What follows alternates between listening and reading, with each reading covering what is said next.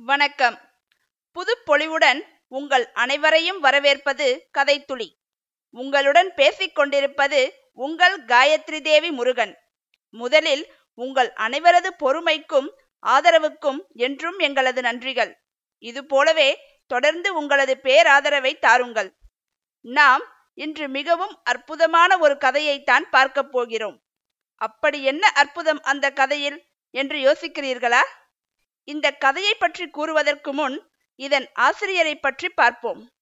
இவர் வரலாறுகளுக்குள் நம்மை இழுத்து கொண்டு போய் விட்டுவிட்டு நாமே அங்கிருந்து வர மறுக்கும் அளவிற்கு செய்பவர். இவரது எழுத்துக்களில் ஆர்வம் வீரம் சாதுரியம் வர்ணனை என பல சிறப்புகள் இருந்தாலும் பெரும்பாலான கதைகளில் கதையின் திருப்பத்திற்கு பெண்களே காரணமாக இருப்பார்கள். ஒவ்வொரு கதையிலும் இவர் காதலை சொல்லும் அழகு கொள்ளை அழகு. யாரென்று உங்களுக்கு தெரிந்திருக்கும்?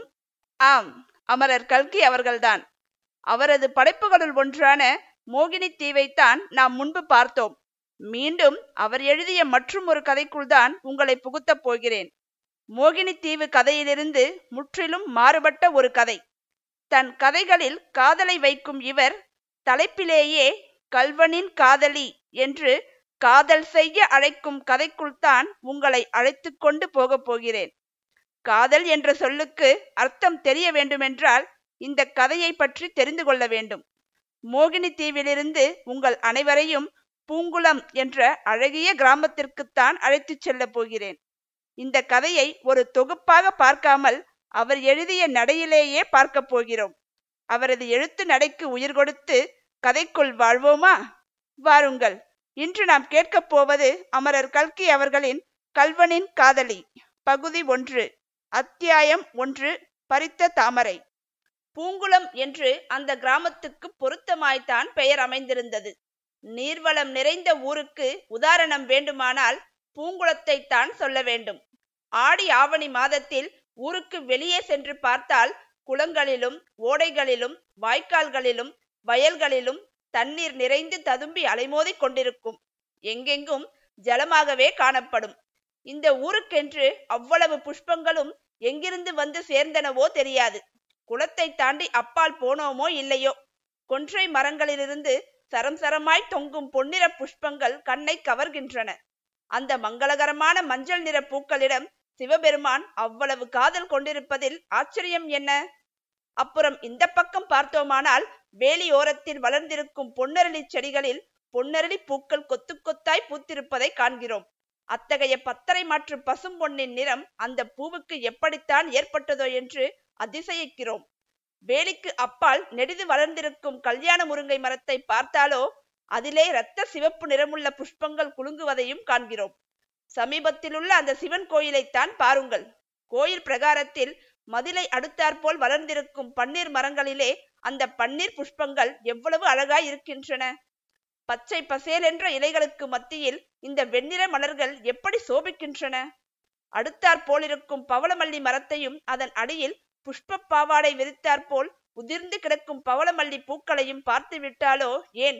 அப்பால் போவதற்கே நமக்கு மனம் வருவதில்லை. ஆனாலும் மனத்தை திடப்படுத்திக் கொண்டு அதோ சற்று தூரத்தில் தெரியும் குளக்கரையை நோக்கி செல்வோம்.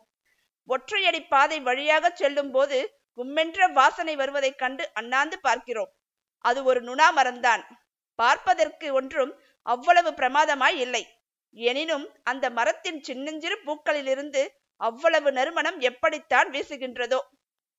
இதோ தடாகத்துக்கு வந்துவிட்டோம். குளத்தின் கரையிலே உள்ள நந்தவனத்திலே மட்டும் பிரவேசித்து விட்டோமானால் திரும்ப வெளியே வருவதே பிரயாசையாகிவிடும். ஆகையால் வெளியிலிருந்தே அதை எட்டி பார்த்துவிட்டு போகலாம். அதோ நந்தியாவட்டை செடிகளில் கொத்து கொத்தாக பூத்திருக்கும் வெண்ணிற பூக்கள் கண்ணை பறிக்கின்றன. அந்த புறத்தில் செம்பருத்தி செடிகளும் வேலியோரம் நெடுக கொக்கு மந்தாரையும் இந்தண்டை பக்கம் முழுதும் மல்லிகையும் முல்லையும் பூத்து குலுங்குகின்றன. அதோ அந்த பந்தலில் ஒரு புறம் ஜாதி முல்லையும் இன்னொரு புறம் சம்பங்கியும் பூத்து நந்தவனம் முழுவதிலும் நறுமணத்தை பரப்புகின்றன. அந்த ஈசானிய மூலையில் ஒரே ஒரு ரோஜா செடி வீட்டுக்கு புதிதாய் வந்த விருந்தாளியைப் போல் சங்கோஜத்துடன் தனித்து நிற்கிறது. அதிலே ஒரு கிளையில் கொத்தாக பூத்த இரண்டு அழகிய ரோஜா புஷ்பங்கள். ரோஜா பூவாம் ரோஜா பூ. பிரமாத அதிசயம்தான் என்று சொல்வது போல் குளத்தின் கரையில் அடர்ந்து வளர்ந்திருக்கும் அரளி செடிகளிலே அரளி புஷ்பங்கள் மண்டி கிடக்கின்றன. செண்டு கட்டுகிறார்களே செண்டு. இயற்கை தேவி கட்டியிருக்கும் இந்த அற்புத பூச்செண்டுகளை பாருங்கள்.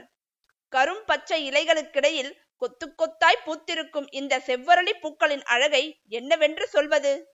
ஆஹா அந்த பூங்கொத்தின் மேலே இதோ ஒரு பச்சை கிளி வந்து உட்காருகிறது. கிளியும் அந்த இயற்கை பூச்செண்டும் சேர்ந்து ஊசலாடுகின்றன. ஏதோ தெய்வலோகம் என்று உயர்வாய் சொல்லுகிறார்களே அந்த தெய்வலோகத்தில் இதைவிட சிறந்த சௌந்தரிய காட்சி இருக்க முடியுமோ? கடைசியாக அந்த குளத்தையும் பார்த்து விடுவோம். அது குளமா அல்லது புஷ்ப காடா மலர்குளத்துக்கு ஒரு சக்கரவர்த்தி உண்டு என்றால் அது செந்தாமரைதான் என்பதில் சந்தேகமில்லை. எத்தனை பெரிய பூ? அதுவும் ஒன்றிரண்டு பத்து இருபது அல்ல ஆயிரம் பதினாயிரம். அவை தலை தூக்கி நிற்கும் கம்பீரம்தான் என்ன? சௌந்தரிய தேவதை செந்தாமரை பூவை தன் இருப்பிடமாக கொண்டதில் வியப்பும் உண்டோ? புஷ்பராஜா கொலுவீற்றிருக்கும் இடத்தில் தாங்களும் இருக்கிறோமே என்று வெட்கப்பட்டு கொண்டு அந்த மூலையில் சில அல்லிப்பூக்கள் ஒளிந்து நிற்கின்றன. இன்னும் சிறிது கூர்ந்து பார்த்தால் சில நீலோத்பலங்கள் இதழ் விரிந்தும் விரியாமலும் தலையை காட்டிக் கொண்டிருப்பதும் தெரிய வருகின்றன. ஆமாம் அங்கங்கே வெள்ளை வெளையரென்று தோன்றுகின்றவை கொக்குகள்தான். ஆனால் அவை மீனுக்காக தவம் செய்கின்றனவா? அல்லது அந்த அழகு காட்சியிலே மதிமயங்கி போய்த்தான் அப்படி சலனமற்று நிற்கின்றனவா? நாம் சொல்ல முடியாது. இந்த அற்புத சௌந்தர்ய காட்சியிலிருந்து நமது பார்வையை சிறிது வேறு பக்கம் திருப்புவோம். குளத்தின் கரையில் படித்துறைக்கு சமீபத்திலுள்ள ஒரு சிறு மண்டபத்தை பார்ப்போம். அந்த மண்டபத்தில் இப்போது விபூதி ருத்ராட்சதாரிகளான இரண்டு பெரியவர்கள் உட்கார்ந்து அனுஷ்டானம் செய்து கொண்டிருக்கிறார்கள். அவர்களில் ஒருவர் தர்மகர்த்தா பிள்ளை இன்னொருவர் அவருடைய சிநேகிதர் சோமசுந்தரம் பிள்ளை. சிவாய நம சிவாய நம சிவாய நம உமக்கு தெரியுமோ இல்லையோ? நமது சிற்றம்பலத்தின் மகளுக்கு கல்யாணம் நிச்சயமாகிவிட்டது. என்கிறார் தர்மகர்த்தா பிள்ளை. தெரியும். ஆனா அந்த பையன் முத்தையன் தான் ஏமாந்து போகிறான். அவனுக்கு முறைப்பெண் அல்லவா கல்யாணி? முறைப்பெண்ணாவது ஒன்னாவது சுத்த தருதலை பையன்.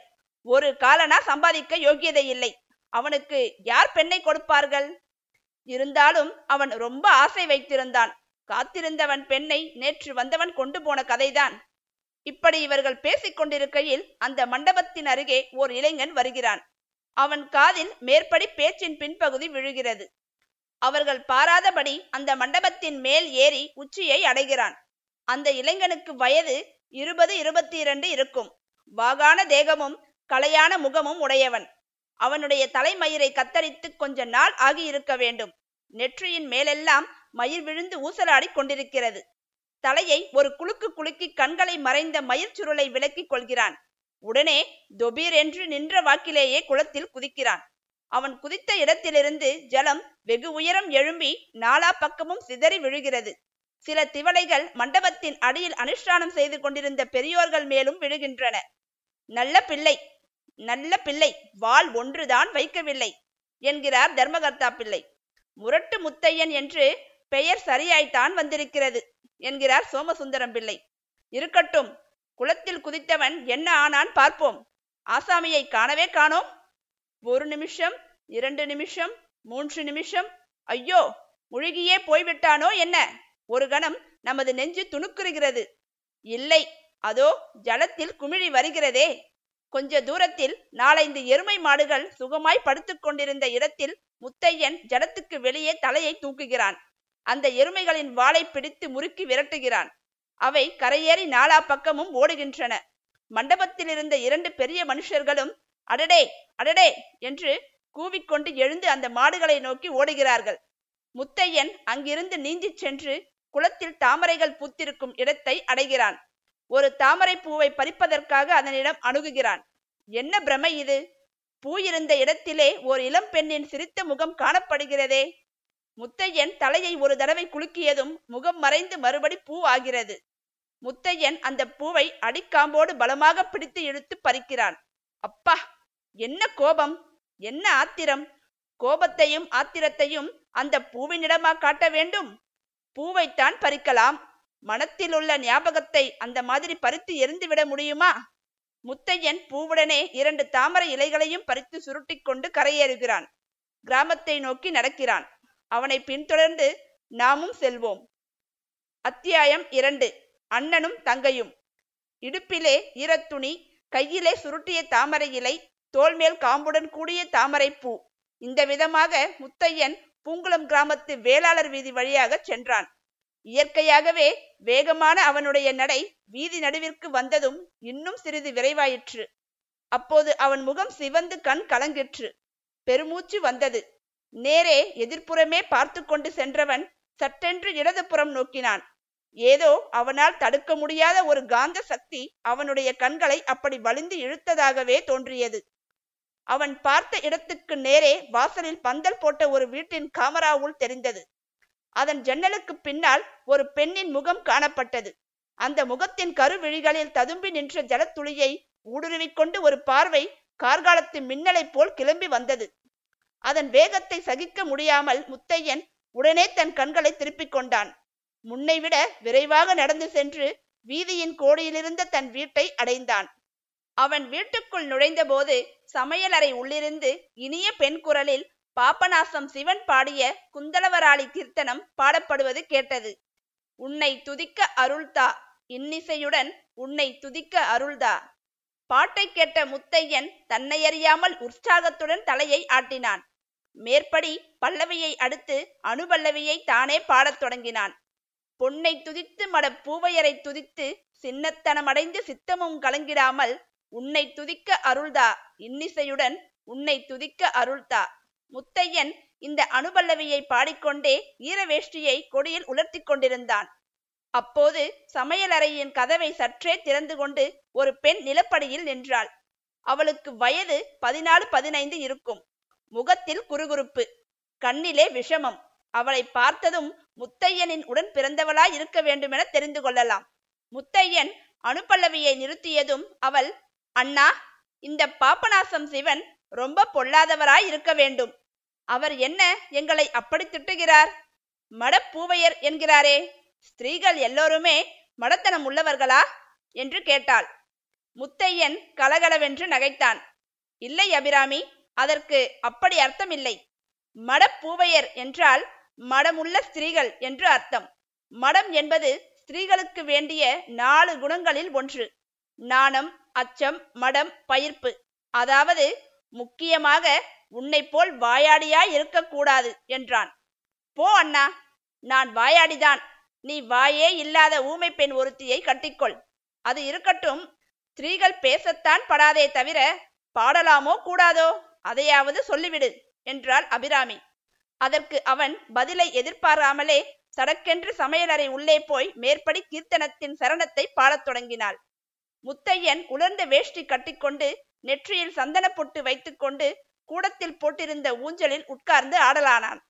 அபிராமியுடன் சேர்ந்து சரணத்தின் பிற்பகுதியை அவனும் பாடினான். ஆனால் அவன் வாய் பாடிற்றே தவிர மனம் சிந்தனையில் ஆழ்ந்திருந்ததென்பதை அவன் முகம் காட்டிற்று. பாட்டு முடிந்ததும் அபிராமி மறுபடியும் நிலைப்படியண்டை வந்தாள். அண்ணா ஒரு சமாச்சாரம் கேட்டாயா? என்றாள். என்ன சமாச்சாரம்? எதிர்வீட்டு பூனைக்கு குட்டி பிறந்திருக்கிறதே அந்த சமாச்சாரம் தானே? இல்லை அண்ணா கல்யாணிக்கு கல்யாணம் நிச்சயமாகிவிட்டதாமே உனக்கு தெரியுமோ என்று கேட்டேன். முத்தையனுடைய முகத்தில் வேதனையின் அறிகுறி காணப்பட்டது. அவன் சற்று கடுகடுப்போடு ஆமாம் அதுதான் இப்போது எனக்கு தூக்கம் வராமல் கவலையாய் இருந்தது. நீ போய் உன் காரியத்தை பார் என்றான். மாப்பிள்ளை அப்படி ஒன்றும் கிழடு இல்லையாம் அண்ணா. நாற்பத்தெட்டு வயதுதான் ஆச்சாம் என்று சொல்லிவிட்டு குதித்து கொண்டு உள்ளே சென்றாள் அபிராமி. ஒரு நிமிஷத்துக்கெல்லாம் மறுபடி அவள் கதவண்டை முகத்தை காட்டி அண்ணா மாப்பிள்ளை தலையிலே எண்ணி பத்து கருப்பு மயிர் இருக்காம். வெள்ளெழுத்து இப்போதுதான் வந்திருக்காம். பத்து அடி தூரத்திற்குள் இருந்தால் தடவி பார்த்து எருமை மாடா மனுஷியாளா என்று கண்டுபிடிச்சிடுவாராம் என்று கூறிவிட்டு மறைந்தாள். மறுபடியும் திரும்பி நிலைப்படிக்கு வந்து ரொம்ப பணக்கார மாப்பிள்ளையாம் அண்ணா. அவர்கள் வீட்டிலே மரக்காலை போட்டுத்தான் பணத்தை அளப்பார்களாம். மூத்த தாரத்தின் நகைகள் மட்டும் முப்பதினாயிரம் பெறுமாம். அவ்வளவு நகையையும் கல்யாணிக்குத்தான் போடப் போகிறாராம். அடே அப்பா! கல்யாணியின் அழகுக்கு அவ்வளவு நகைகளையும் பூட்டிவிட்டால் தூக்கிக் கொண்டே போய்விடாதா? என்று அடுக்கிக் கொண்டே போனாள். முத்தையனுக்கு நிமிஷத்துக்கு நிமிஷம் எரிச்சல் அதிகமாகிக் கொண்டு வந்தது. அவன் இந்த அபிராமி உன்னை யார் இந்த கதையெல்லாம் கேட்டார்கள்? உள்ளே போய் அடுப்பு காரியத்தை பார். நீ இங்கே வம்பு வளர்த்து கொண்டு நிற்பாய் அங்கே சாதம் கூழாய் போய்விடும் என்றான்.